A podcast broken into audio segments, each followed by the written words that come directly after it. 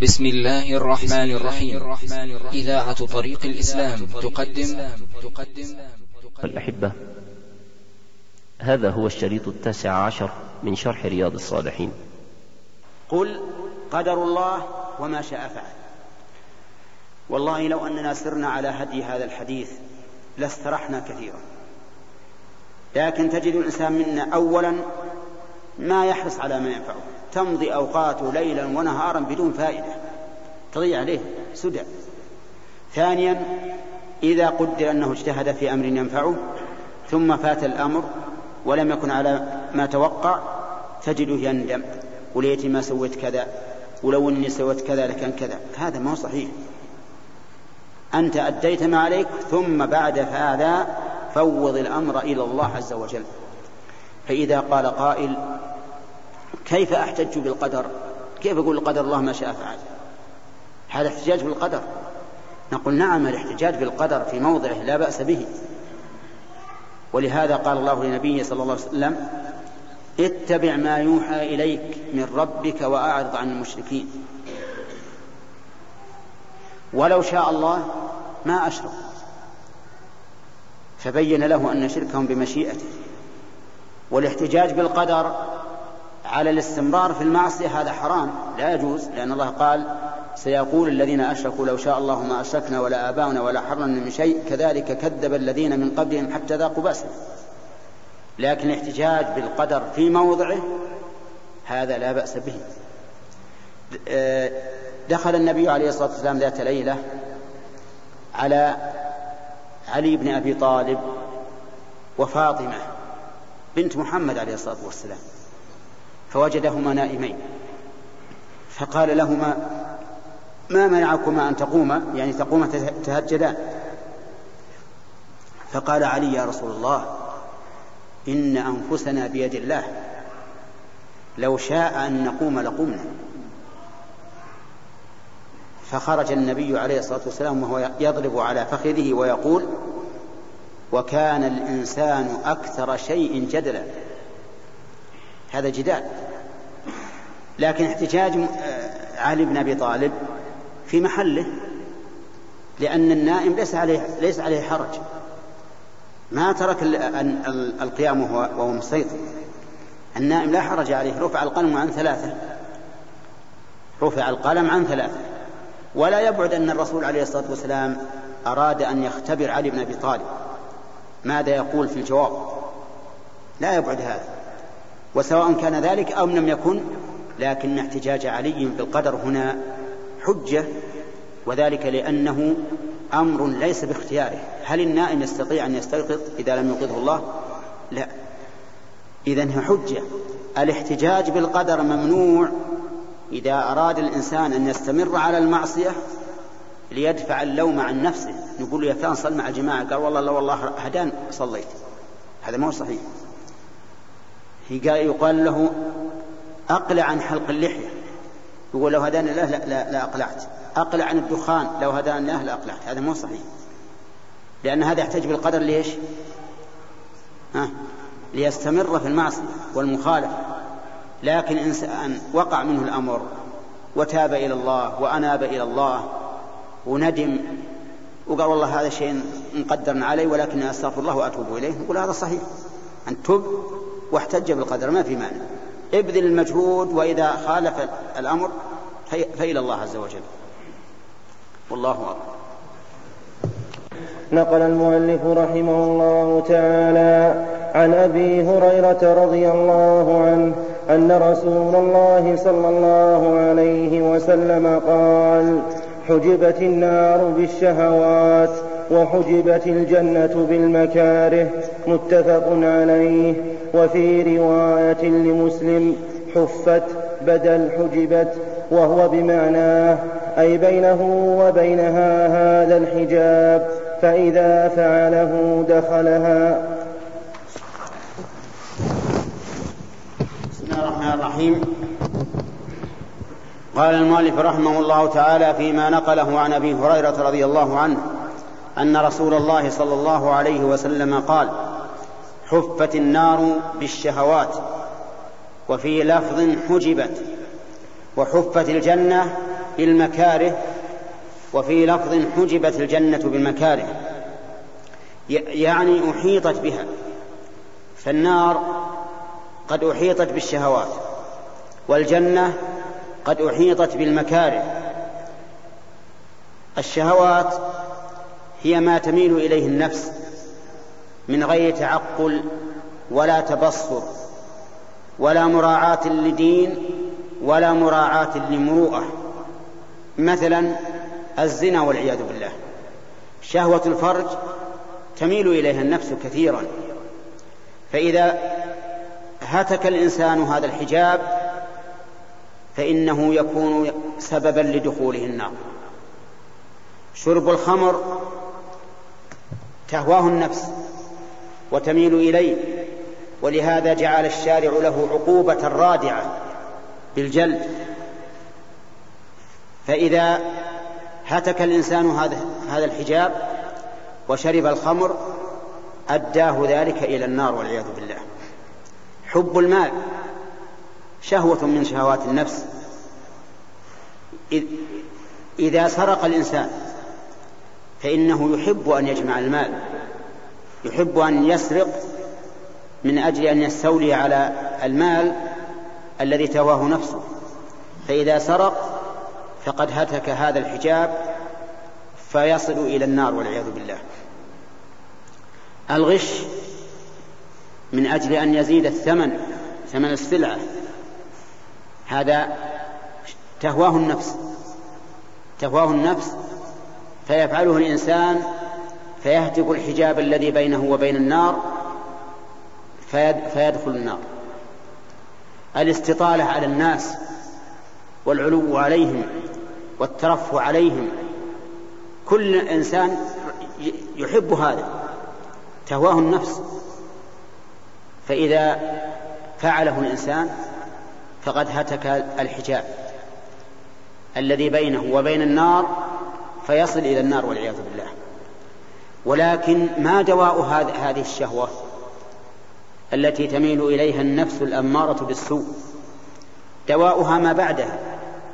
قال وحفت الجنة بالمكاره أو حجبت بالمكاره يعني أحيطت بما تكرهه النفوس لأن الباطل محبوب للنفس الأمارة بالسوء والحق مكروه لها فإذا تجاوز الإنسان هذا المكروه وأكره نفسه الأمارة بالسوء على فعل الواجبات وعلى ترك المحرمات فحينئذ يصل إلى الجنة. ولهذا تجد الإنسان يستثقل الصلوات مثلا يستثقلها ولا سيما في أيام الشتاء وأيام البرد ولا سيما إذا كان في الإنسان نوم كثير بعد تعب وجهد تجد الصلاة ثقيلة عليه. لكن ويكره أن يقوم يصلي لأن الفراش لين ولذيذ. ولكن إذا كسر هذا الحاجب كسر هذا المكروه وصل إلى الجنة.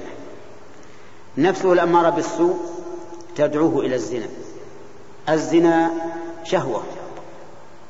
تحبه النفس الأمارة بالسوء. لكن إذا عقلها أي عقل النفس الأمارة بالسوء وأكرهها على تجنب هذه الشهوة فهذا كره له ولكن هو الذي يوصله إلى الجنة لأن الجنة حفت بالمكاره. الجهاد في سبيل الله الجهاد في سبيل الله مكروه للنفس. كتب عليكم القتال وهو كره لكم. وعسى أن تكرهوا شيئا وهو خير لكم وعسى أن تحبوا شيئا وهو شر لكم. والله يعلم وأنتم لا تعلمون. مكروه للنفس. فإذا كسر الإنسان هذا الحجاب كان ذلك سببا لدخول الجنة. واستمع إلى قول الله تعالى ولا تحسبن الذين قتلوا في سبيل الله أمواتا بل أحياء عند ربهم يرزقون. فرحين بما آتاهم الله من فضله ويستبشرون بالذين لم يلحقوا بهم من خلفهم. ألا خوف عليهم ولا هم يحزنون.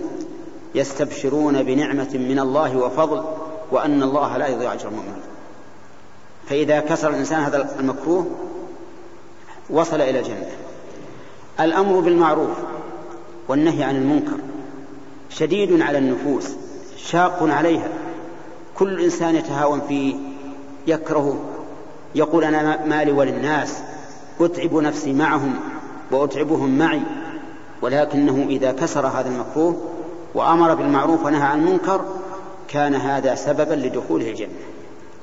وهلم جرا كل الأشياء التي أمر الله بها مكروهة للنفوس لكن أكره نفسك عليها حتى تدخل الجنة. اجتناب المحرمات شديد على النفوس ومكروه إليها لا سيما مع قوة الداعي فإذا أكرهت نفسك على ترك هذه المحرمات فهذا من أسباب دخول الجنة. لنفرض أن رجلا شابا أعزب في بلاد كفر حرية فيها يفعل الإنسان ما شاء. النساء الجميلات الفتيات الشابات كلها أمامه وهو رجل أعزب شاب. لا شك أنه سيعاني مشقة عظيمة في ترك الزنا. يعاني مشقة لأنه متيسر له وأسبابه كبيرة لكن إذا أكره نفسه على تركه صار هذا سببا لدخول الجنة. واستمع إلى قول النبي عليه الصلاة والسلام سبعة يظلهم الله في ظله يوم لا ظل إلا ظله يوم القيامة تدنو الشمس الحارة العظيمة. التي نحس بحرارتها الآن وبين وبيننا وبينها مئات السنين. هذه الشمس تدنو يوم القيامة حتى تكون عن رؤوس الخلائق بمقدار ميل. الميل ما هو؟ قال بعض العلماء ميل المكحلة. ميل المكحلة صغير أقل من الإصبع. وقال بعضهم ميل المسافة. وأيا كان فالشمس قريبة من الرؤوس.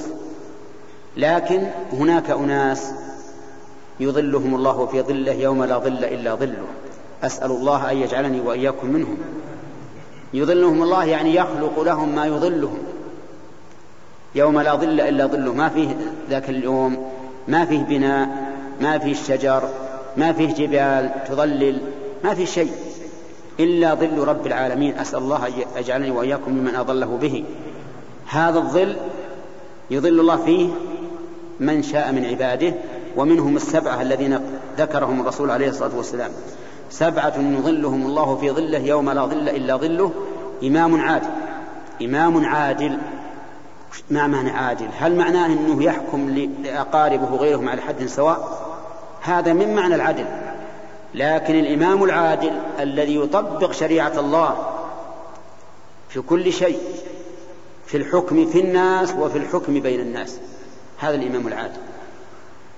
الإمام العادل لو فرضنا إمام عادل يعدل بين الناس بالحكم لكن لا يعدل لا يعدل فيهم بالحكم لا يطبق فيهم شرع الله فليس بعادل. العادل هو الذي يعدل بين الناس وفي الناس بحكم الله عز وجل. وشاب نشأ في طاعة الله ورجل قلبه معلق بالمساجد ورجلان تحابا في الله اجتماع عليه وتفرق عليه ورجل دعته امرأة ذات منصب وجمال هذا الشاهد. دعته امرأة رجل. دعته امرأة ذات منصب وجمال. ذات منصب يعني شريفة ليست دنيئة. وجمال والجمال تدعو النفس. أو تد... نعم يدعو النفس إلى الاتصال بالمرأة. فقال إني أخاف الله. ما قال ليس في شهوة؟ في شهوة. ولا قال حولنا أحد أخشى يعلم الناس بهذا. لا الرجل شاب فيه شهوة والمكان خالي ما في أحد ما في موانع. السبب للزنا قائم والمانع معدوم. لكن لكن هناك شيء هناك مانع واحد وهو خوف الله عز وجل. قال إني أخاف الله. هذا من الذين يظلهم الله في ظله يوم لا ظل إلا ظله. السادس رجل تصدق بصدقة فأخفاها حتى لا تعلم شماله ما تنفق يمينه من شدة إخلاصه. والسابع رجل ذكر الله خاليا ففاضت عيناه. فاضت عيناه شوقا إلى ربه عز وجل وفاضت عيناه خوفا من ربه. خالي ليس عنده أحد. خالي القلب من الدنيا ما هو ليس يهوجس ليس ليس يهوجس أو يروح من يسار في قلب القلب خالي إلا من ذكر الله. ذكر الله في هذه الخلوة القلبية والخلوة المكانية ففاضت عيناه. هذا ممن يظلهم الله في ظله يوم لا ظل إلا ظله. المهم أن النار حجبت بالمك... بالشهوات والجنة حجبت بالمكاره. فجاهد نفسك. وإن كرهت على ما يحبه الله. جاهد نفسك على ما يحبه الله ولو كرهت. واعلم علم إنسان مجرد. أنك إذا أكرهت نفسك على طاعة الله أحببت الطاعة وألفت الطاعة وصار بدل ما كنت تكرهها لو أردت أن تتخلف عن الطاعة أبت نفسك عليك. بس عود نفسك. نجد بعض الناس يش يعني يكره أن يصلي مع الجماعة ويثقل عليه أول ما يفعل أول ما يبدأ. ثم إذا به يكون هذه الصلاة مع الجماعة قرة عينه. لو تأمره أن لا يصلي قال لا بصلي. فأنت عود نفسك وأكرهها أول الأمر وستلين لك فيما بعد وتنقاد لك. أسأل الله أن يعينني وإياكم على ذكري وشكري وحسن عبادته نقل المؤلف رحمه الله تعالى عن حذيفة بن اليمان رضي الله عنهما قال صليت مع النبي صلى الله عليه وسلم ذات ليلة فافتتح البقرة فقلت يركع عند المئة ثم مضى فقلت يصلي بها في ركعة فمضى فقلت يركع بها ثم افتتح النساء فقرأها ثم افتتح آل عمران فقرأها. يقرأ مترسلا. إذا مر بآية فيها تسبيح سبح وإذا مر بسؤال سأل وإذا مر بتعوذ تعوذ. ثم ركع فجعل يقول سبحان ربي العظيم. فكان ركوعه نحوا من قيامه ثم قال سمع الله لمن حمده ربنا لك الحمد. ثم قام قياما طويلا قريبا قريبا مما ركع. ثم سجد فقال سبحان ربي الأعلى. فكان سجوده قريبا من قيامه. رواه مسلم قال المؤلف رحمه الله فيما نقله عن حذيفة بن اليمان رضي الله عنه أنه صلى مع النبي صلى الله عليه وسلم ذات ليلة. ذات ليلة يعني في ليلة من الليالي. وكان النبي صلى الله عليه وسلم أحيانا يصلي معه بعض أصحابه. فمرة صلى معه حذيفة ومرة صلى معه ابن مسعود رضي الله عنه. ومرة صلى معه ابن عباس رضي الله عنهما. وكان النبي عليه الصلاة والسلام يصلي في الليل وحده لأن صلاة الليل لا تشرع فيها الجماعة إلا في رمضان. لكن لا بأس أن تقام الجماعة فيها أحيانا كما في هذا الحديث. يقول فافتتح سورة البقرة فقلت يركع عند المئة قرأ السورة كاملة فظن حذيفة أنه يركع بها أي أنه إذا كمل سورة البقرة ركع ولكنه مضى صلى الله عليه وسلم فقرأ سورة النساء كاملة فقلت فقال حذيفة يركع بها ولكنه مضى فقرأ سورة آل عمران كاملة في ركعة واحدة. يقرأ مترسلا غير مستعجل. إذا مر بآية تسبيح سبح وإذا مر بآية سؤال سأل وإذا مر بآية تعوذ تعوذ. فجمع عليه الصلاة والسلام بين القراءة وبين الذكر وبين الدعاء وبين التفكر لأن الذي يسأل عند السؤال ويتعوذ عند التعوذ ويسبح عند التسبيح لا شك أنه يتأمل قراءته ويتفكر فيها. فيكون هذا القيام رياض روضة من رياض الذكر قراءة تسبيح دعاء تفكر. وهو عليه الصلاة والسلام في هذا كله لم يركع هذه السور الثلاث البقرة والنساء وآل عمران أكثر من خمسة أجزاء. خمسة أجزاء ربع. فتدبر إذا كان الإنسان يقرأها بترسل ويستعيذ عند آية الوعيد ويسأل, ويسأل عند آية الرحمة ويسبح عند آية التسبيح. كم تكون المدة؟ طويلة.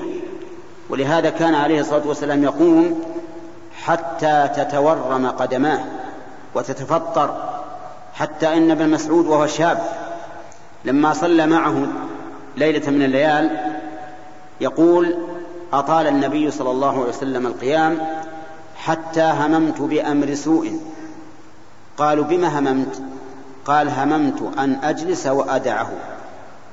عجز أن أن يصبر من شدة من طول القيام. ثم إن النبي عليه الصلاة والسلام ركع بعد أن أتم السورة الثلاث فقال سبحان ربي العظيم. وأطال الركوع نحوا من قيامه ثم رفع من ركوعه وأطال القيام. بعد الركوع وقال سمع الله لمن حمده ربنا ولك الحمد.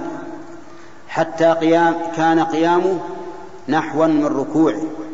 ثم سجد صلى الله عليه وسلم فقال سبحان ربي الأعلى وأطال السجود. حتى كان سجوده قريبا من قيامه. أو نحوا من قيامه وهكذا كان عليه الصلاة والسلام يصلي فيجعل الصلاة متناسبة. إذا أطال القيام أطال الركوع والسجود. والقيام الذي بعد الركوع. والجلوس الذي بين السجدتين. وإذا خفف القراءة خفف الركوع والسجود والقيام. من أجل أن تكون الصلاة متناسبة. وهذا فعله صلوات الله وسلامه عليه في الفرض وفي النفل أيضا فكان يجعل صلاته متناسبة. ففي هذا الحديث عدة فوائد. الفائدة الأولى وهي التي ساق المؤلف الحديث من أجلها أن النبي صلى الله عليه وسلم كان يعمل عمل المجاهد الذي يجاهد نفسه على الطاعة لأنه يعمل هذا العمل الشاق. كل هذا ابتغاء وجه الله ورضوانه. كما قال الله تعالى في وصف النبي صلى الله عليه وسلم وصحبه تراهم ركعا سجدا يبتغون فضلا من الله ورضوانه. ومنها جواز صلاة الجماعة في صلاة الليل. جواز إقامة الجماعة في صلاة الليل. لكن هذا ليس دائما. إنما يفعل أحيانا في غير رمضان. أما في رمضان فإن ذلك سنة. يسن أن يقوم الناس جماعة. ومنها أنه ينبغي للإنسان في صلاة الليل إذا مر بآية رحمة أن يسأل يقف ويسأل. مثل إذا مر بذكر الجنة يقف ويقول اللهم إني أسألك أن تجعلني من أهلها. اللهم إني أسألك الجنة. إذا مر بآية وعيد يقف. يقول أعوذ بالله من ذلك أعوذ بالله من النار. إذا مر بآية تسبيح يعني تعظيما لله عز وجل فإنه يقف ويسبح الله ويعظمه. هذا في صلاة الليل. في صلاة الفريضة لا بأس أن يقول أن يفعل هذا ولكنه ليس بسنة. إن فعله فإنه لا ينهى عنه وإن تركه فإنه لا يؤمر به. بخلاف صلاة الليل فإن الأفضل أن يفعل ذلك يتعوذ عند آية الوعيد ويسأل عند آية الرحمة ويسبح عند آية التسبيح. ومنها من فوائد هذا الحديث جواز تقديم السور بعضها على بعض. فإن النبي صلى الله, صلى الله عليه وسلم قدم سورة النساء على سورة آل عمران. والترتيب أن سورة آل عمران قبل سورة النساء. ولكن هذا والله أعلم كان قبل السنة الأخيرة. فإن السنة الأخيرة كان النبي عليه الصلاة والسلام يقدم آل عمران على سورة النساء. ولهذا رتبها الصحابة رضي الله عنهم على هذا الترتيب أي أن الآل عمران قبل سورة قبل سورة النساء. وكان النبي عليه الصلاة والسلام يقرأ يقرن بين البقرة وآل عمران. مثل قوله عليه الصلاة والسلام اقرأوا البقرة اقرأوا الزهراوين البقرة وآل عمران فإنهما يأتيان يوم القيامة كأنهما غمامتان أو غيايتان أو فرقان من طير صواف تحاجان عن صاحبهما يوم القيامة. فالمهم أن الترتيب في الأخير كان تقديم كان تقديم سورة آل عمران على سورة النساء. ومن فوائد هذا الحديث أن رسول الله صلى الله عليه وسلم كان يسبح ويكرر التسبيح.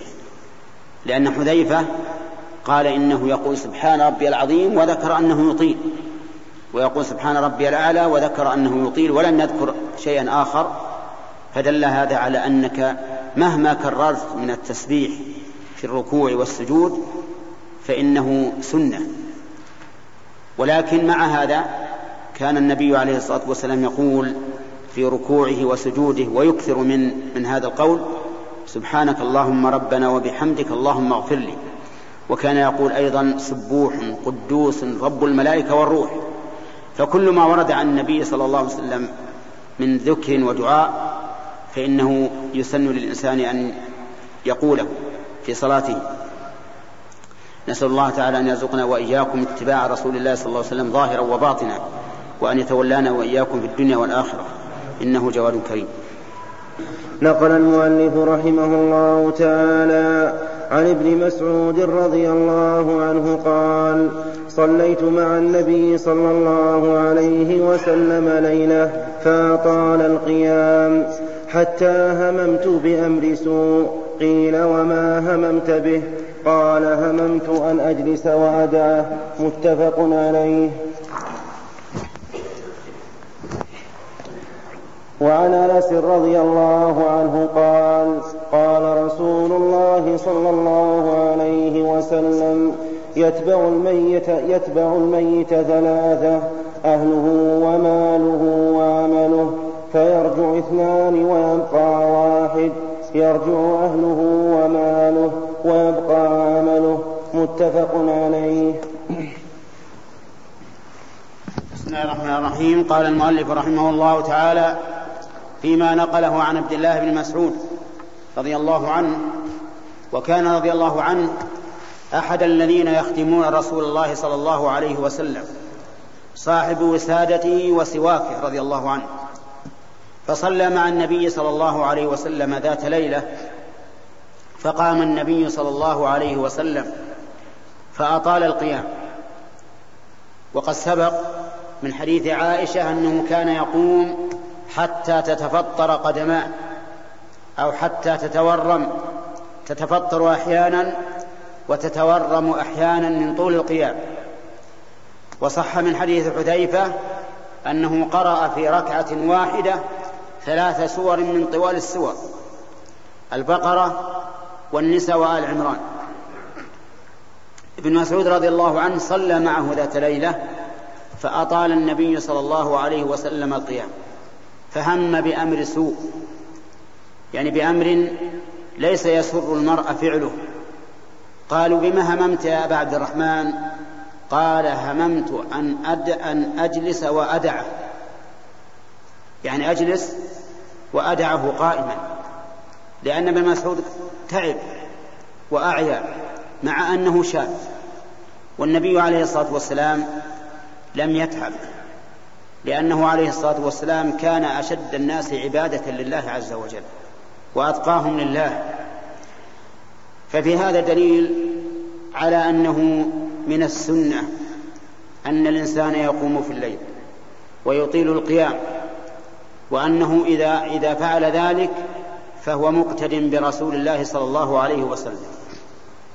ولكن اعلم أنك إذا أطلت القيام فإن السنة أن تطيل الركوع والسجود والجلوس بين السجدتين والقيام بعد الركوع.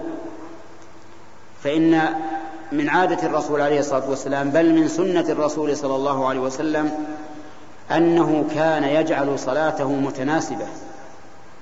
إذا أطال القيام أطال بقية الأركان. وإذا خفف القيام خفف بقية الأركان. هذا هو السنة. ثم ذكر المؤلف حديث أنس بن مالك رضي الله عنه أن النبي صلى الله عليه وسلم قال يتبع الميت ثلاثة ماله وأهله وعمله فيرجع اثنان ويبقى واحد. صدق النبي صلى الله عليه وسلم. الإنسان إذا مات تبعه المشيعون له فيتبعه أهله يشيعونه إلى المقبرة. وما أعجب الحياة الدنيا وما أخسها وما أدناها.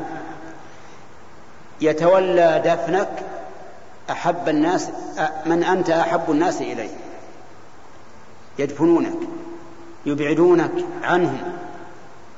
لو أنهم أعطوا أجرة على أن تبقى جسدا بينهم ما رضوا بذلك. فأقرب الناس إليك. ومن هو أحب ومن أنت أحب الناس إليهم؟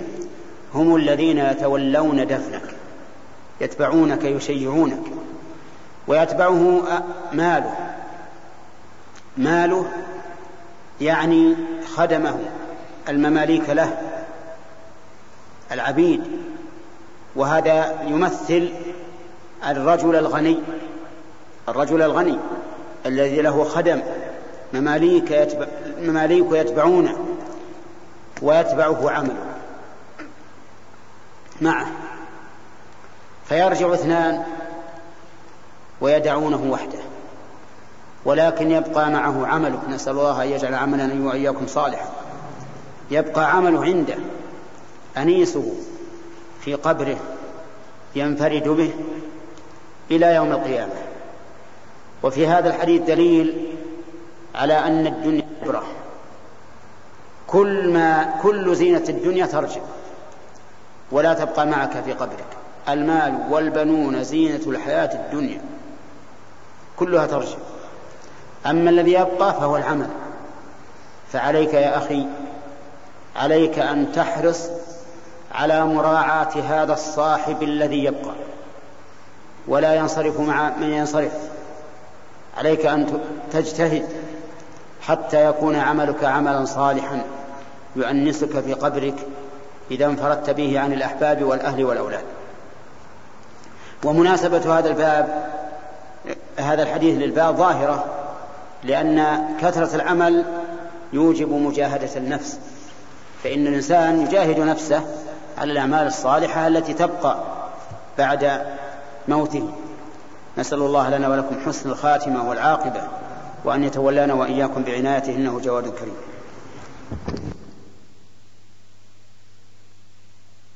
الرحيم.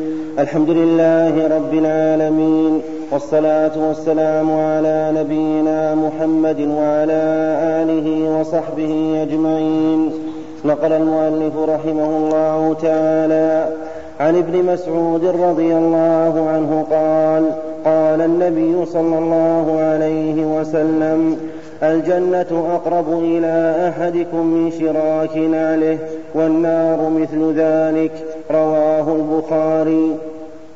وعن ربيعة بن كعب الأسلمي خادم رسول الله صلى الله عليه وسلم ومن أهل الصفة رضي الله عنه قال كنت أبيت مع رسول الله صلى الله عليه وسلم فآتيه بوضوئه وحاجته فآتيه بوضوئه وحاجته فقال سلني فقلت أسألك مرافقتك في الجنة فقال أو غير ذلك قلت هو ذاك قال فأعني على نفسك بكثرة السجود رواه مسلم بسم الله الرحمن الرحيم.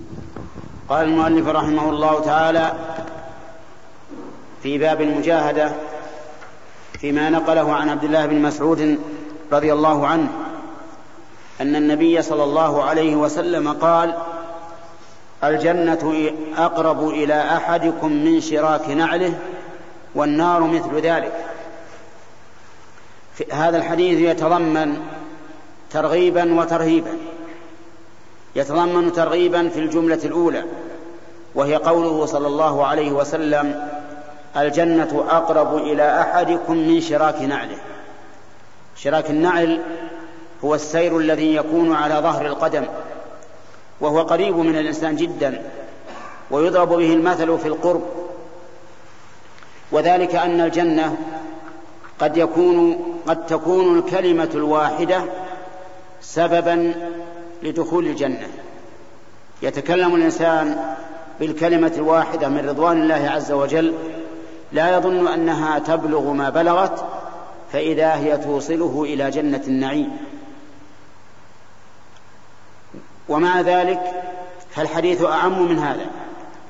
فإن كثرة الطاعات وإن اجتناب المحرمات من أسباب دخول الجنة. وهو يسير على من يسره الله عليه. تجد المؤمن الذي شرح الله صدره للإسلام يصلي براحة وطمأنينة وانشراح صدر ومحبة للصلاة يزكي كذلك يصوم كذلك يحج كذلك يفعل الخير كذلك فهو يسير عليه. سهل قريب منه وتجده يتجنب ما حرم الله عليه. من الأقوال والأفعال وهو يسير وهو يسير عليه. أما والعياذ بالله من كان قد ضاق بالإسلام ذرعا وصار الإسلام ثقيلا عليه فإنه يستثقل الطاعات ويستثقل اجتناب المحرمات ولا تصير ولا تصير الجنة أقرب إليه من شراك نحله كذلك في النار الجملة الثانية وهي التي فيها التحذير. يقول النبي عليه الصلاة والسلام والنار مثل ذلك أي أقرب إلى أحدنا من شراك نعله فإن الإنسان ربما يتكلم بالكلمة لا يلقي لها بالا وهي من سخط الله يهوي بها في النار كذا وكذا من السنين وهو لا يدري. وما أكثر الكلمات التي يتكلم بها الإنسان غير مبال بها وغير مهتم بمدلولها فترديه في نار جهنم نسأل الله العافية. ألم تروا إلى قصة المنافقين الذين كانوا مع النبي صلى الله عليه وسلم في غزوة تبوك؟ كانوا يتحدثون فيما بينهم يقولون ما رأينا مثل قرائنا هؤلاء أرغب بطونا ولا أكذب ألسنا ولا أجبن عند اللقاء يعنون بذلك النبي صلى الله عليه وسلم وأصحابه. يعني أنهم واسع البطون من كثرة الأكل وليس لهم هم إلا الأكل ولا ولا أكتب ألسن يعني أنهم يتكلمون بالكذب. ولا أجبن عند اللقاء يعني أنهم عند لقاء العدو جبناء لا يثبتون بل يفرون ويهربون. هكذا يقول المنافقون في الرسول صلى الله عليه وسلم وأصحابه. وإذا تأملت وجدت أن هذا ينطبق على المنافقين تماما لا على المؤمنين. فالمنافقون أشد الناس أو من أشد الناس حرصا على الحياة.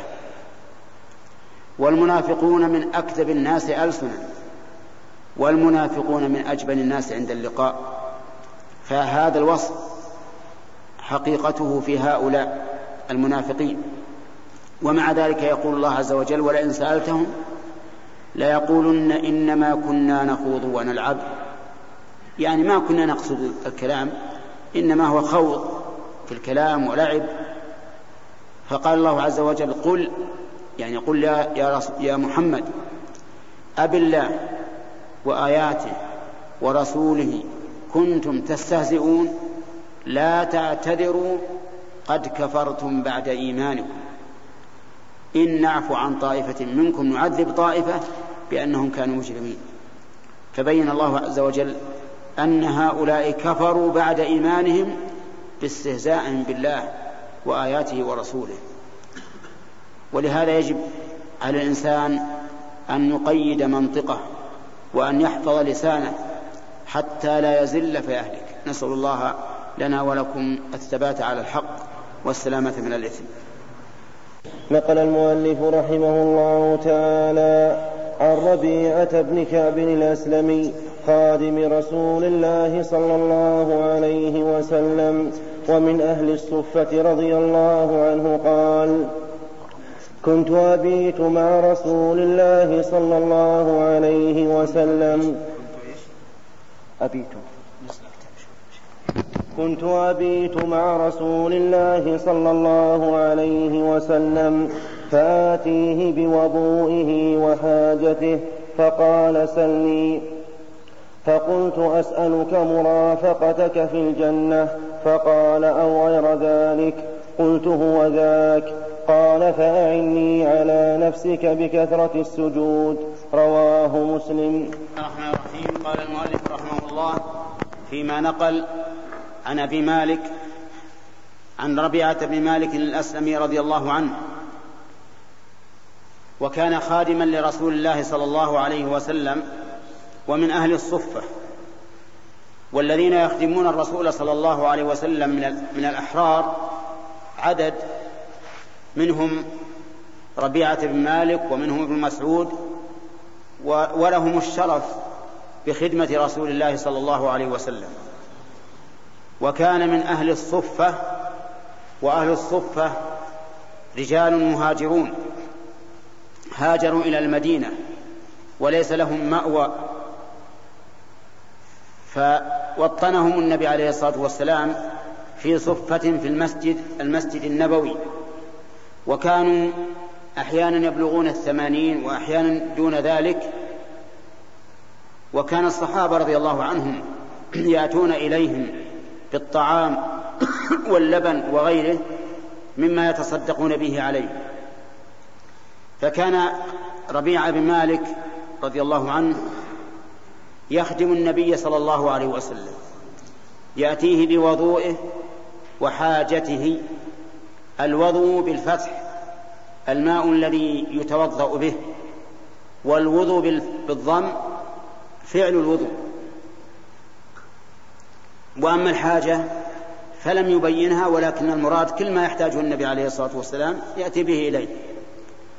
فقال له ذات يوم سل يعني اسأل من أجل أن يكافئه النبي عليه الصلاة والسلام على خدمته إياه لأن النبي صلى الله عليه وسلم أكرم الخلق. وكان يقول من صنع إليكم معروفا فكافئوه. فأراد أن يكافئه فقال له سل يعني اسأل ما بدالك. وقد قد يتوقع الإنسان أن هذا الرجل سيسأل مالا ولكن همته كانت عالية. قال أسألك مرافقتك في الجنة. كما كنت يعني كأنه يقول كما كنت مرافقا لك في الدنيا. أسألك مرافقتك في الجنة قال أو غير ذلك يعني أو تسأل غير ذلك مما يمكن أن أقوم به قال هو ذاك يعني لا أسأل إلا ذاك. قال النبي صلى الله عليه وسلم فأعني على نفسك بكثرة السجود. وهذا هو الشاهد أن الرسول عليه الصلاة والسلام قال أعني على نفسك بكثرة السجود. وكثرة السجود تستلزم كثرة الركوع وكثرة الركوع تستلزم كثرة القيام لأن كل صلاة في كل ركعة منها ركوع وسجودان فإذا كثر السجود كثر الركوع وكثر القيام وذكر السجود دون غيره لأن السجود أفضل هيئة للمصلي فإن أقرب ما يكون العبد من ربه وهو ساجد.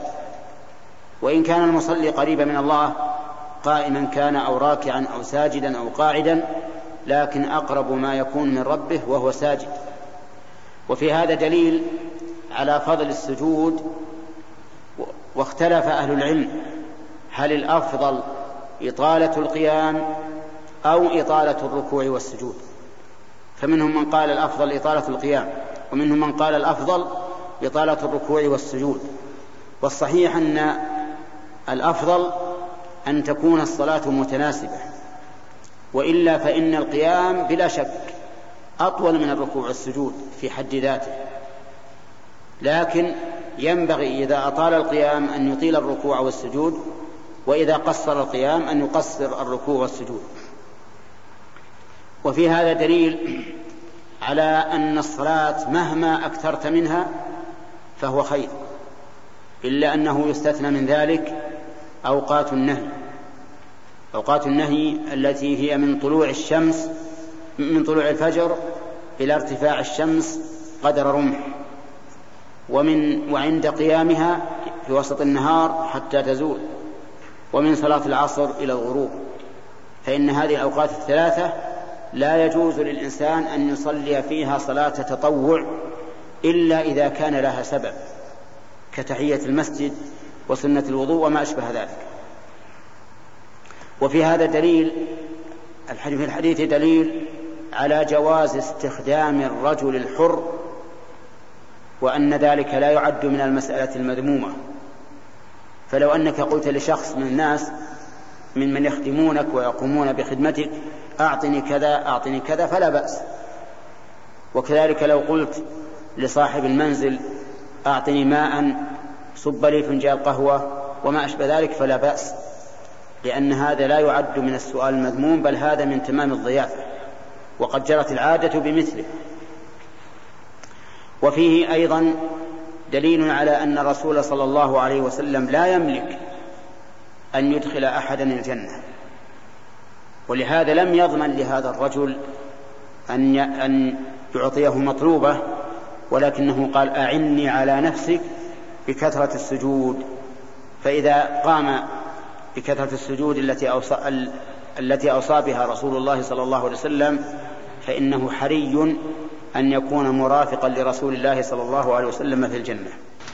والله موفق. نقل المؤلف رحمه الله تعالى عن ثوبان مولى رسول الله صلى الله عليه وسلم قال سمعت رسول الله صلى الله عليه وسلم يقول عليك بكثرة السجود. فإنك لن تسجد لله سجدة إلا رفعك الله بها درجة وحط عنك بها خطيئة. رواه مسلم. وعن عبد الله بن بسر الأسلمي رضي الله عنه قال قال رسول الله صلى الله عليه وسلم خير الناس من طال عمره وحسن عمله. رواه الترمذي وقال حديث حسن. الرحمن الرحيم. قال المؤلف رحمه الله تعالى فيما نقله عن ثوبان مولى رسول الله صلى الله عليه وسلم أنه قال سمعت رسول الله صلى الله عليه وسلم يقول عليك بكثرة السجود. عليك يعني إلزم كثرة السجود فإنك لن تسجد لله سجدة إلا رفعك الله بها درجة وحط عنك بها خطيئة. وهذا كالحديث السابق حديث ربيعة بن مالك الأسلمي أن النبي صلى الله عليه وسلم قال له لما قال أسألك مرافقتك في الجنة قال أعني على نفسك بكثرة السجود. ففيه دليل على أنه ينبغي للإنسان أن يكثر من السجود.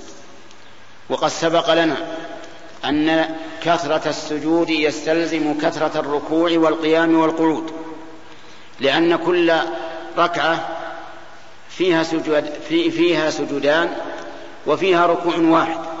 ولا يمكن أن تسجد في الركعة الواحدة ثلاث سجدات أو أربعا. لا إذن كثرة السجود يستلزم كثرة الركوع والقيام والقعود. ثم بين النبي صلى الله عليه وسلم ماذا يحصل للإنسان من الأجر فيما إذا سجد وهو أنه يحصل له فائدتان عظيمتان. الفائدة الأولى أن الله يرفع يرفعك بها درجة يعني منزلة عنده وفي قلوب الناس وكذلك في عملك الصالح. يرفعك الله بها درجة. والثانية الفائدة الثانية يحط عنك بها خطيئة. والإنسان يحصل له الكمال بزوال ما يكره وحصول ما يحب فرفع الدرجات مما يحبه الإنسان وحط والخطايا مما يكرهه الإنسان. فإذا رفع له درجة وحط عنه به خطيئة فقد حصل على مطلوبه ونجا من مرهوبه.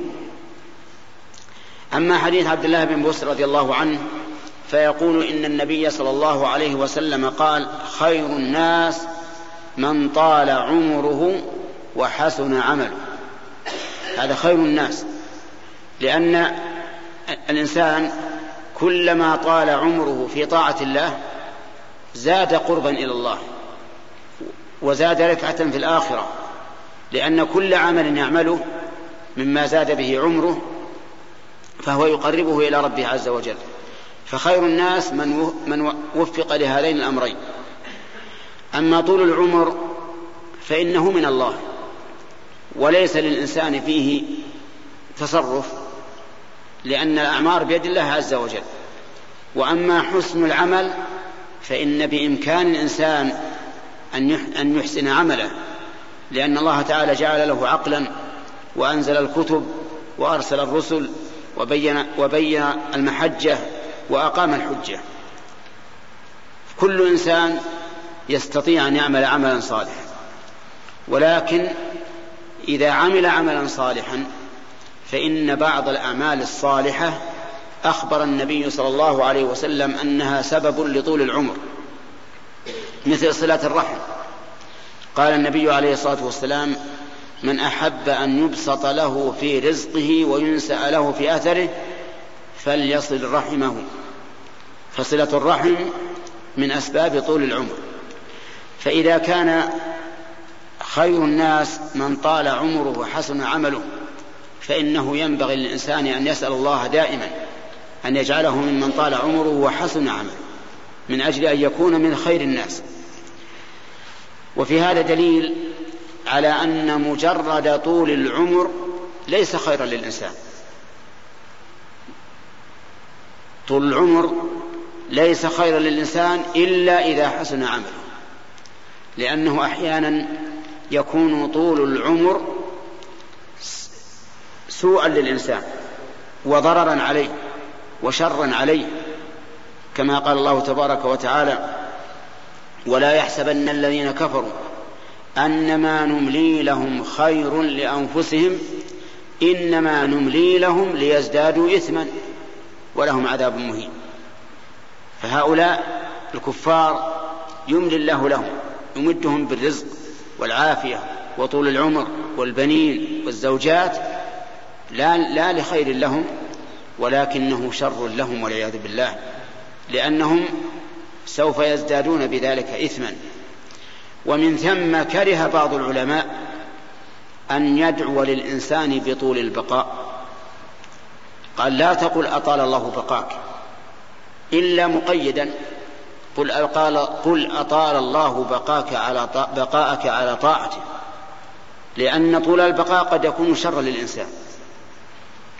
نسأل الله أن يجعلنا وإياكم ممن طال عمره وحسن عمله وحسنت خاتمته وعاقبته. إنه جواد كريم. نقل المؤلف رحمه الله تعالى عن أنس بن مالك رضي الله عنه قال غاب عمي أنس بن النضر رضي الله عنه عن قتال بدر فقال يا رسول الله غبت عن أول قتال قاتلت المشركين. لئن غبت عن أول قتال قاتلت المشركين لئن الله أشهدني قتال المشركين ليرين الله ما أصنع. فلما كان يوم أحد لئن الله أشهدني قتال المشركين ليرين الله ما أصنع. فلما كان يوم أحد انكشف المسلمون. فقال اللهم اعتذر إليك مما صنع هؤلاء يعني أصحابه وأبرأ إليك مما صنع هؤلاء يعني المشركين. ثم تقدم فاستقبله سعد بن معاذ فقال يا سعد بن معاذ الجنة ورب الكعبة إني أجد ريحها من دون أحد قال سعد فما استطعت يا رسول الله ما صنع. قال أنس فوجدنا به بضعا وثمانين ضربة بالسيف أو طعنة برمح أو رمية بسهم ووجدناه قد قتل ومثل به المشركون. فما عرفه أحد إلا أخته ببنانه. قال أنس كنا نرى أو نظن أن هذه الآية نزلت فيه وفي أشباهه. من المؤمنين رجال صدقوا ما عاهدوا الله عليه إلى آخرها. متفق عليه. بسم الله الرحمن الرحيم. قال المؤلف رحمه الله تعالى فيما رواه عن أنس بن مالك رضي الله عنه عن أمه أنس بن النضر رضي الله عنه أن انسا لم يكن مع الرسول صلى الله عليه وسلم يعني أنس بن النضر في بدر. وذلك لأن غزوة بدر خرج إليه النبي صلى الله عليه وسلم وهو وهو لا يريد القتال وإنما يريد عير قريش. وليس معه إلا ثلاثمائة وبضعة وبضعة رجل بضعة عشر رجلا. معهم سبعون بعيرا وفرسا. يتعاقبون عليها. وقد تخلف عنها كثير من الصحابة لأنها ليست غزوة ولم يدع إليها أحد وإنما خرج إليها الخفاف من الناس. قال أنس ابن النضر للنبي عليه الصلاة والسلام يبين له أنه لم يكن حضر معه في أول قتال قاتل المشركين فيه. وقال لئن أدركت قتالا ليرن, ليرين الله ما أصنع. فلما كانت أحد وهي بعد غزوة بدر بسنة وشهر خرج الناس وقاتلوا مع النبي صلى الله عليه وسلم وصارت الدائرة في أول النهار للمسلمين. ولكن لما تخلف الرماة عن الموقع الذي جعلهم النبي صلى الله عليه وسلم فيه ونزلوا من الجبل كر فرسان المشركين على المسلمين من خلفهم واختلطوا بهم وانكشف المسلمون. وصارت الهزيمة. لما انكشف المسلمون تقدم أنس بن النضر رضي الله عنه وقال اللهم إني أعتذر إليك مما صنع هؤلاء. يعني أصحابه وأبرأ إليك مما صنع هؤلاء يعني المشركين. ثم تقدم رضي الله عنه فاستقبله سعد بن معاذ فسأله إلى أين؟ فقال يا سعد إني لأجد ريح الجنة دون أحد.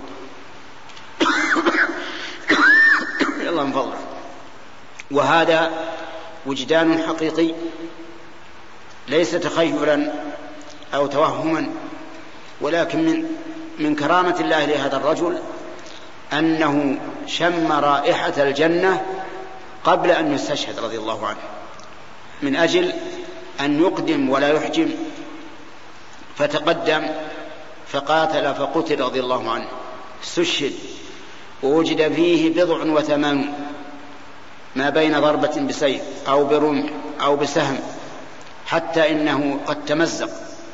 جلده لم يعرفه أحد إلا أخته عرفته ببنانه رضي الله عنه. فكان المسلمون يرون أن الله أنزل فيه وفي اشباه هذه الآية من المؤمنين رجال صدقوا ما عاهدوا الله عليه فمنهم من قضى نحبه ومنهم من ينتظر وما بدلوا تبديلا. ولا شك أن هذا وأمثاله رضي الله عنهم يدخلون دخولا أوليا في هذه الآية فإنهم صدقوا ما عهدوا الله عليه. قال أنس والله ليرن ليرين الله ما أصنع ففعل. وصنع صنعا لا يصنعه أحد إلا من من الله عليه بمثله حتى استشهد. ففي هذا دليل أو في هذا الحديث شاهد للباب وهو مجاهدة الإنسان نفسه على طاعة الله. فإن أنس بن النضر جاهد نفسه هذا الجهاد العظيم حتى تقدم بعد أن انكشف المسلمون وصارت الهزيمة يقاتل أعداء الله حتى قتل شهيدا رضي الله عنه. والله موفق. نقل المؤلف رحمه الله تعالى عن أبي مسعود عقبة بن عمرو الأنصاري رضي الله عنه قال لما نزلت آية الصدقة كنا نحامل على ظهورنا فجاء رجل فتص نحامل لما نزلت آية الصدقة كنا نحامل على ظهورنا فجاء رجل فتصدق بشيء كثير فقالوا مرا وجاء رجل آخر فتصدق بصاع فقالوا إن الله لغني عن صاع هذا فنزلت الذين يلمزون المطوعين من المؤمنين في الصدقات والذين لا يجدون إلا جهدهم. الآية متفق عليه ونحامل بضم النون وبالحاء المهملة أن يحمل أحدنا على ظهره بالأجرة ويتصدق بها. بسم الله الرحمن الرحيم. قال المؤلف رحمه الله تعالى وعن أبي مسعود عقبة بن عمرو رضي الله عنه قال لما نزلت آية الصدقة يعني الآية التي فيها يعني الآية التي فيها الحث على الصدقة. يعني التبرع بالمال للفقراء ابتغاء وجه الله. هذه هي الصدقة أن يتبرع الإنسان بماله للفقراء ابتغاء وجه الله وسميت صدقة لأن بذل المال لله عز وجل دليل على صدق الإيمان بالله. فإن المال من الأمور المحبوبة للنفوس. قال الله تعالى وتحبون المال حبا جما أي كثيرا عظيما فإذا بذله الإنسان ابتغاء وجه الله فإن المحبوب لا يبذل إلا لما هو أحب منه. فيكون ذلك دليلا على صدق الإيمان. لما نزلت جعل الصحابة رضي الله عنهم يبادرون ويسارعون في بذل الصدقات إلى رسول الله صلى الله عليه وسلم. وهذه هي عادتهم رضي الله عنهم أنهم إذا نزلت الآيات في الأوامر بادروها وامتثلوها. وإذا نزلت في النواهي بادروا في تركها.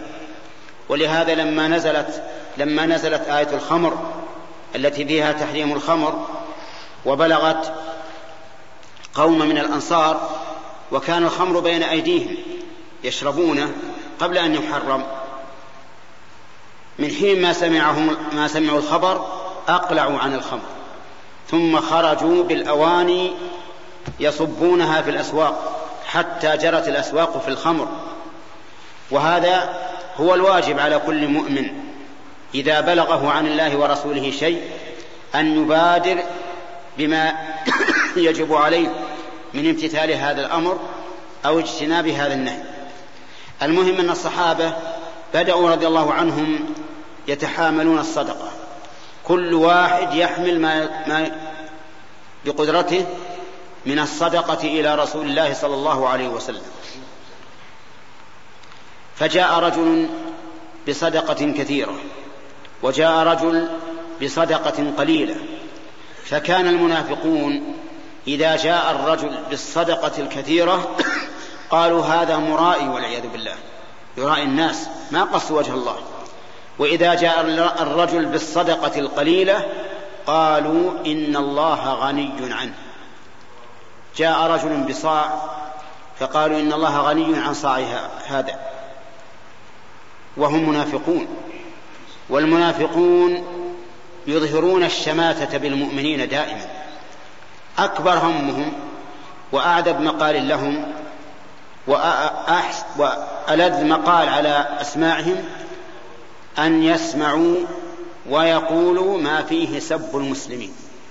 والمؤمنين والعياذ بالله. لأنهم منافقون هم العدو كما قال الله عز وجل فاحذر المنافق.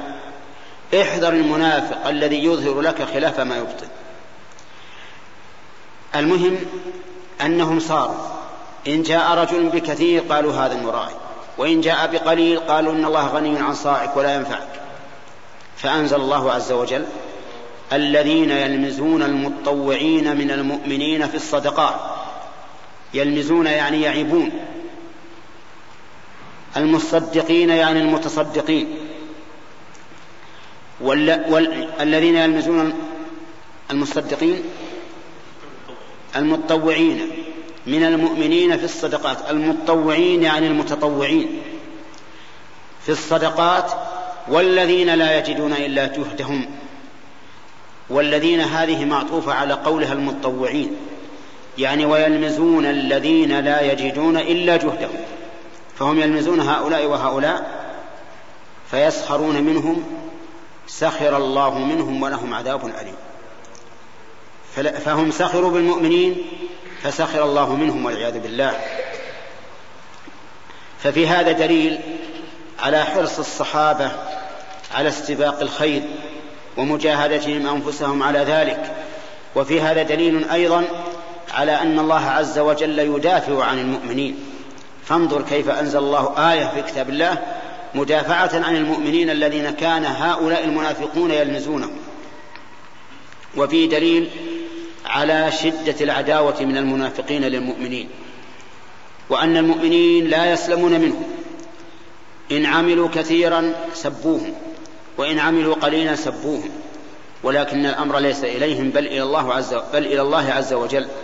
ولهذا سخر الله منهم وتوعدهم بالعذاب الأليم في قوله ولهم عذاب أليم. أما حكم المسألة هذه فإن الله تعالى قال في كتابه فمن يعمل مثقال ذرة خيرا يره ومن يعمل مثقال ذرة شرا يره. القليل والكثير من الخير سيراه الإنسان ويجازى به والقليل والكثير من الشر سيراه الإنسان ويجازى عليه. وصح عن النبي صلى الله عليه وسلم أن الإنسان إذا تصدق بعدل تمرة أي بما يعادلها من كسب طيب ولا يقبل الله إلا الطيب فإن الله تعالى يأخذها بيمينه فيربيها له حتى تكون مثل الجبل. قارن بين حبة من التمر وبين الجبل لا نسبة. الجبل أعظم بكثير. فالله سبحانه وتعالى يجزي الإنسان على ما عمل من خير قل أو كثر ولكن احرص على أن تكون نيتك خالصة لله. لا تريد بذلك جزاء ولا شكورا من غير الله وعلى أن تكون متبعا في ذلك رسول الله صلى الله عليه وسلم. والله موفق. نقل المؤلف رحمه الله تعالى عن أبي ذر الغفاري رضي الله عنه عن النبي صلى الله عليه وسلم فيما يرويه عن ربه عز وجل أنه قال يا عبادي إني حرمت الظلم على نفسي وجعلته بينكم محرما فلا تظالموا. يا عبادي كلكم ضال إلا من هديته فاستهدوني أهدكم. يا عبادي كلكم جائع إلا من أطعمته فاستطعم فاستطعموني أطعمكم. يا عبادي كلكم عار إلا من كسوته فاستكسوني أكسكم. يا عبادي إنكم تخطئون بالليل والنهار وأنا أغفر الذنوب جميعا. فاستغفروني أغفر لكم. يا عبادي لو أن بسم الله الرحمن الرحيم. قال المؤلف رحمه الله تعالى فيما نقله عن أبي ذر الغفاري رضي الله عنه في باب المجاهدة عن النبي صلى الله عليه وسلم أنه قال فيما يرويه عن ربه تبارك وتعالى يعني أن الرسول عليه الصلاة والسلام حدث عن الله أنه قال إلى آخره. وهذا يسمى عند أهل العلم. بالحديث القدسي أو الحديث الإلهي. واما ما كان من حديث النبي صلى الله عليه وسلم فإنه يسمى الحديث النبوي. هذا الحديث القدسي يقول الله تعالى فيه يا عبادي إني حرمت الظلم على نفسي وجعلته بينكم محرما فلا تظالموا. يقول جل وعلا إني حرمت الظلم على نفسي. أي أن لا أظلم أحدا. لا بزيادة سيئات لم يعملها ولا بنقص حسنات عملها. بل هو سبحانه وتعالى حكم عدل محسن. فحكمه وثوابه لعباده دائر بين أمرين بين فضل وعدل. فضل لمن عمل الحسنات وعدل لمن عمل السيئات وليس هناك شيء ثالث هو الظلم. أما الحسنات فإنه سبحانه وتعالى يجازي الحسنة بعشر أمثالها. اعمل حسنة تأتك عشر حسنات. أما السيئة فبسيئة واحدة فقط. قال الله تعالى في سورة الأنعام وهي مكية من جاء بالحسنة فله عشر أمثالها ومن جاء بالسيئة فلا يجزى إلا مثلها وهم لا يظلمون. لا يظلمون بنقص ثواب الحسنات ولا يظلمون بزيادة جزاء السيئات. بل ربنا عز وجل يقول فمن يعمل من الصالحات وهو مؤمن فلا يخاف ظلما ولا هضما. ظلما بزيادة في سيئاته ولا هضما بنقص من حسناته. وفي قوله تعالى إني حرمت الظلم على نفسي. دليل على أنه جل وعلا يحرم على نفسه ويوجب على نفسه. فمما أوجب على نفسه الرحمة. قال الله تعالى كتب ربكم على نفسه الرحمة ومما حرم على نفسه الظلم وذلك لأنه فعال لما يريد يحكم بما يشاء فكما أنه يوجب على عباده ويحرم عليهم يوجب على نفسه ويحرم عليها جل وعلا لأن له الحكم التام المطلق وقوله تعالى وجعلته بينكم محرما فلا تظالموا. أي لا يظلم بعضكم بعضا. والجعل هنا جعلته بينكم محرما هو الجعل هو الجعل الشرعي. وذلك لأن الجعل الذي أضافه الله إلى نفسه إما أن يكون كونيا مثل قوله تعالى وجعلنا الليل لباسا وجعلنا النهار معاشا. وإما أن يكون شرعيا مثل قوله تعالى ما جعل الله من بحيرة ولا سائبة ولا وصيلة ولا حام. ما, جرى ما جعل أي ما شرع. وإلا فقد جعل ذلك كونا لأن العرب كانوا يفعلون هذا. ومثل هذا الحديث جعلته بينكم محرما أي جعلته جعلا شرعيا لا كونيا لأن الظلم يقع. وقول جعلته بينكم محرما الظلم بالنسبة للعباد فيما بينهم يكون في ثلاثة أشياء. بينها رسول الله صلى الله عليه وسلم في قوله وهو يخطب الناس في الحج في حجة الوداع إن دماءكم وأموالكم وأعراضكم عليكم حرام كحرمة يومكم هذا في شهركم هذا في بلدكم هذا ألا هل بلغت؟ قالوا نعم. قال اللهم اشهد. فهذه ثلاث أشياء الدماء والأموال والأعراض. فالظلم فيما بين البشر حرام في الدماء. لا يجوز لأحد أن يعتدي على دم أحد. لا على دم تفوت به النفس وهو القتل ولا على دم يحصل به النقص كدم الجروح وكسر العظام وما أشبهها كل هذا حرام. لا يجوز. واعلم أن كسر الميت كسر عظمه ككسره حيا كما جاء ذلك عن النبي عليه الصلاة والسلام. فالميت محترم. لا يجوز أن يؤخذ من أعضائه شيء ولا أن يكسر من أعضائه شيء. لأنه أمانة سوف يبعث سوف يبعث بكامله يوم القيامة. وإذا كان كذلك فلا يجوز أن نأخذ منه شيئا. ولهذا نص فقهاء الحنابلة رحمهم الله على أنه لا يجوز أن يؤخذ من الميت شيء من أعضائه ولو أوصى به. وذلك لأن الميت محترم كما أن الحي محترم. كسر عظم الميت ككسره حيا.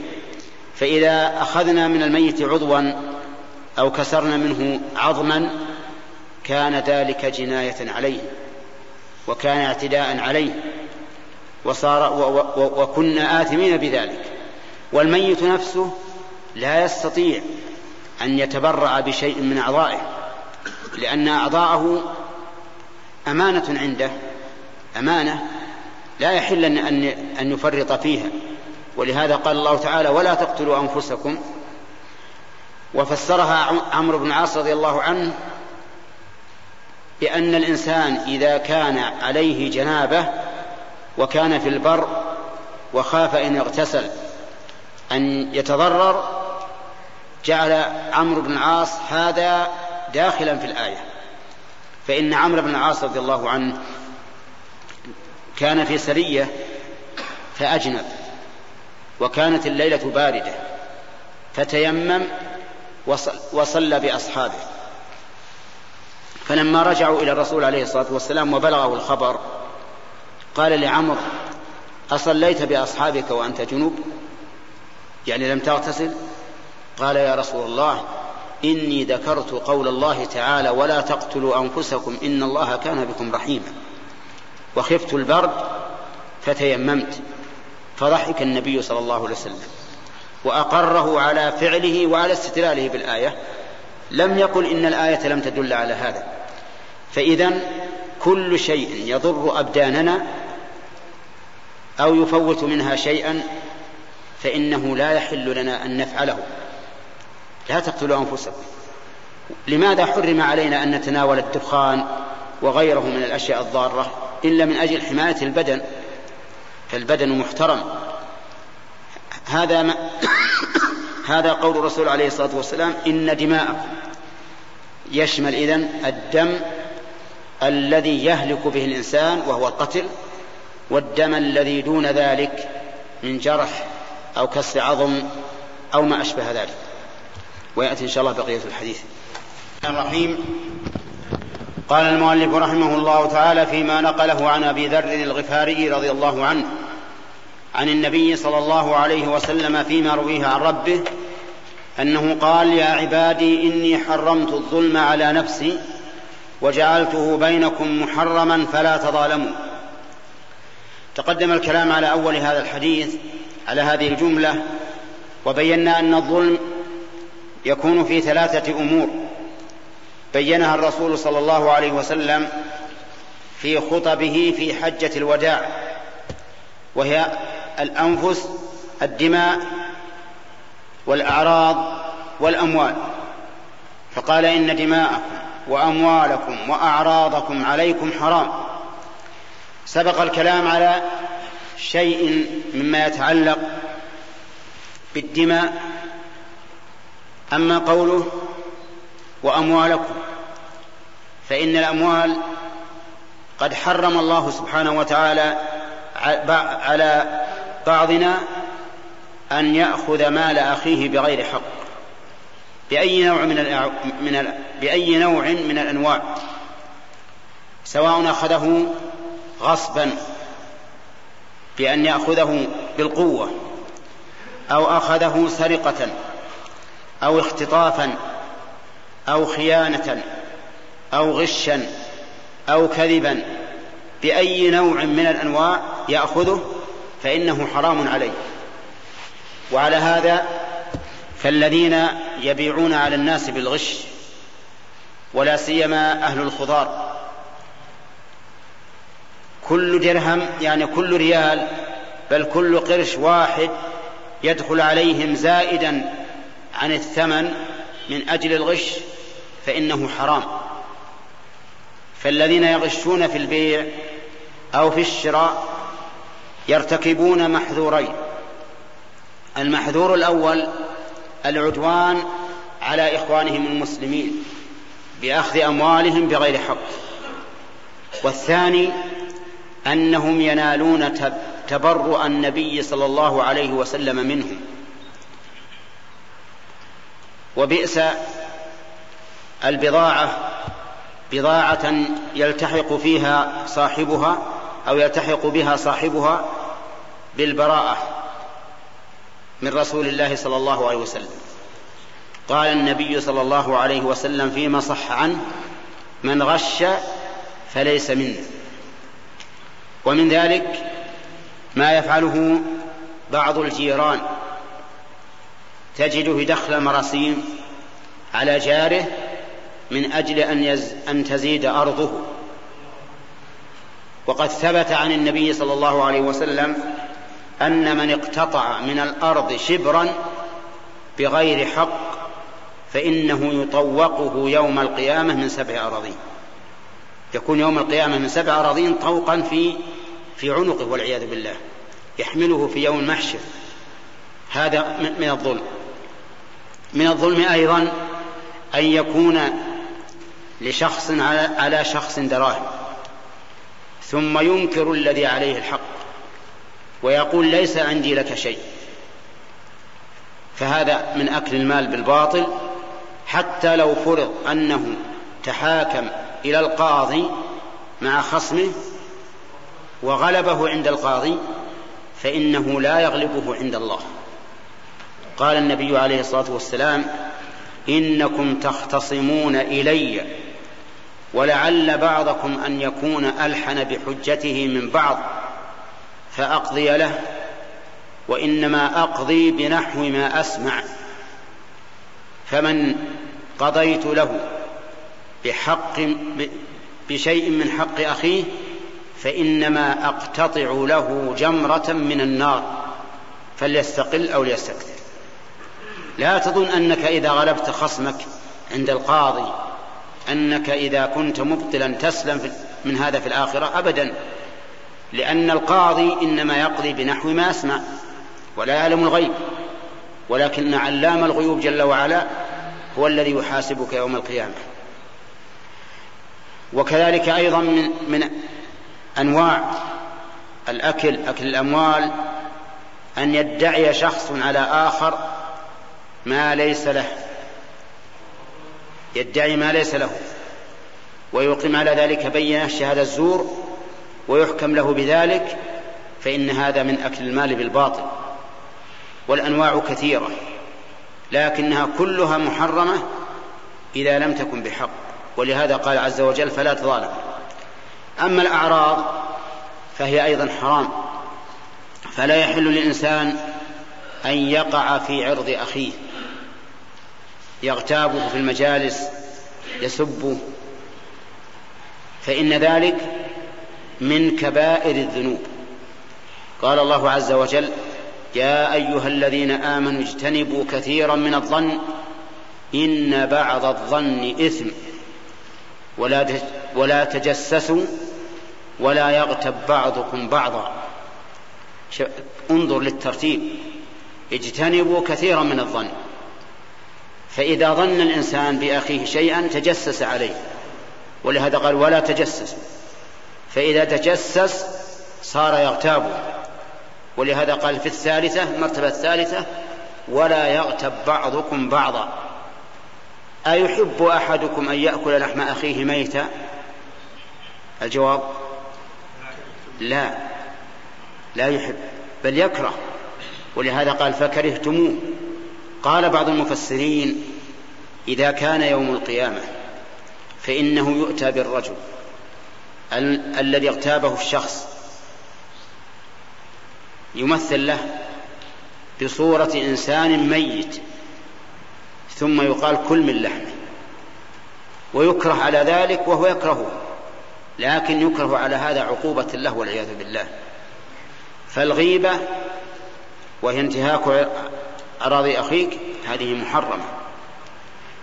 وقد روى أبو داود أن النبي صلى الله عليه وسلم مر ليلة عرج به بقوم لهم أظفار من نحاس يخمشون بها وجوههم وصدورهم. يعني يكرون الوجوه والصدور بهذه الأظفار التي من النحاس. فقال يا جبريل من هؤلاء؟ قال هؤلاء الذين يأكلون لحوم الناس ويقعون في أعراضهم. نعوذ بالله. ثم إن الإنسان إذا انتهك عرض أخيه فإن أخاه يأخذ منه في, في الآخرة من حسناته. ولهذا يذكر أن بعض السلف قيل له إن فلانا يغتابك. فقال مؤكد قالوا نعم اغتابك فصنع هدية له ثم بعث بها إليه. فاستغرب الرجل كيف إنه يغتابه ويرسل له هدية؟ قال نعم إنك أهديت إلي حسنات والحسنات تبقى وأنا أهديت إليك هدية في الدنيا تذهب. فهذه مكافأة على هديتك لي. شوف فقه السلف رضي الله عنهم.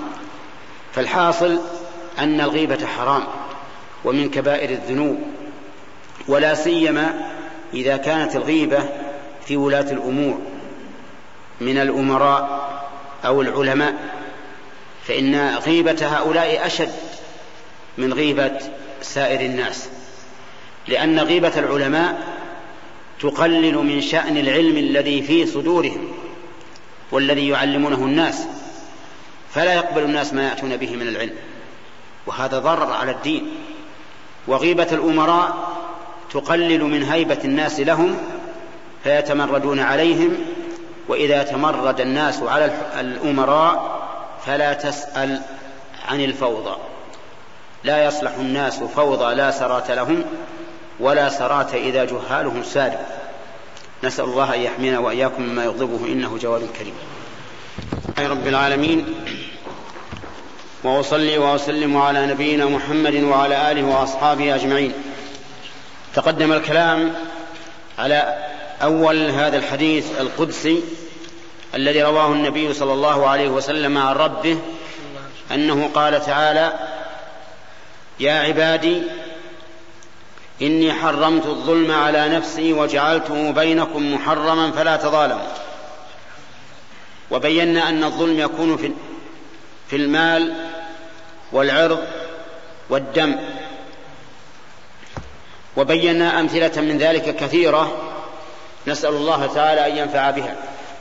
ثم قال الله تعالى يا عبادي كلكم ضال إلا من هديته فاستهدوني أهدكم.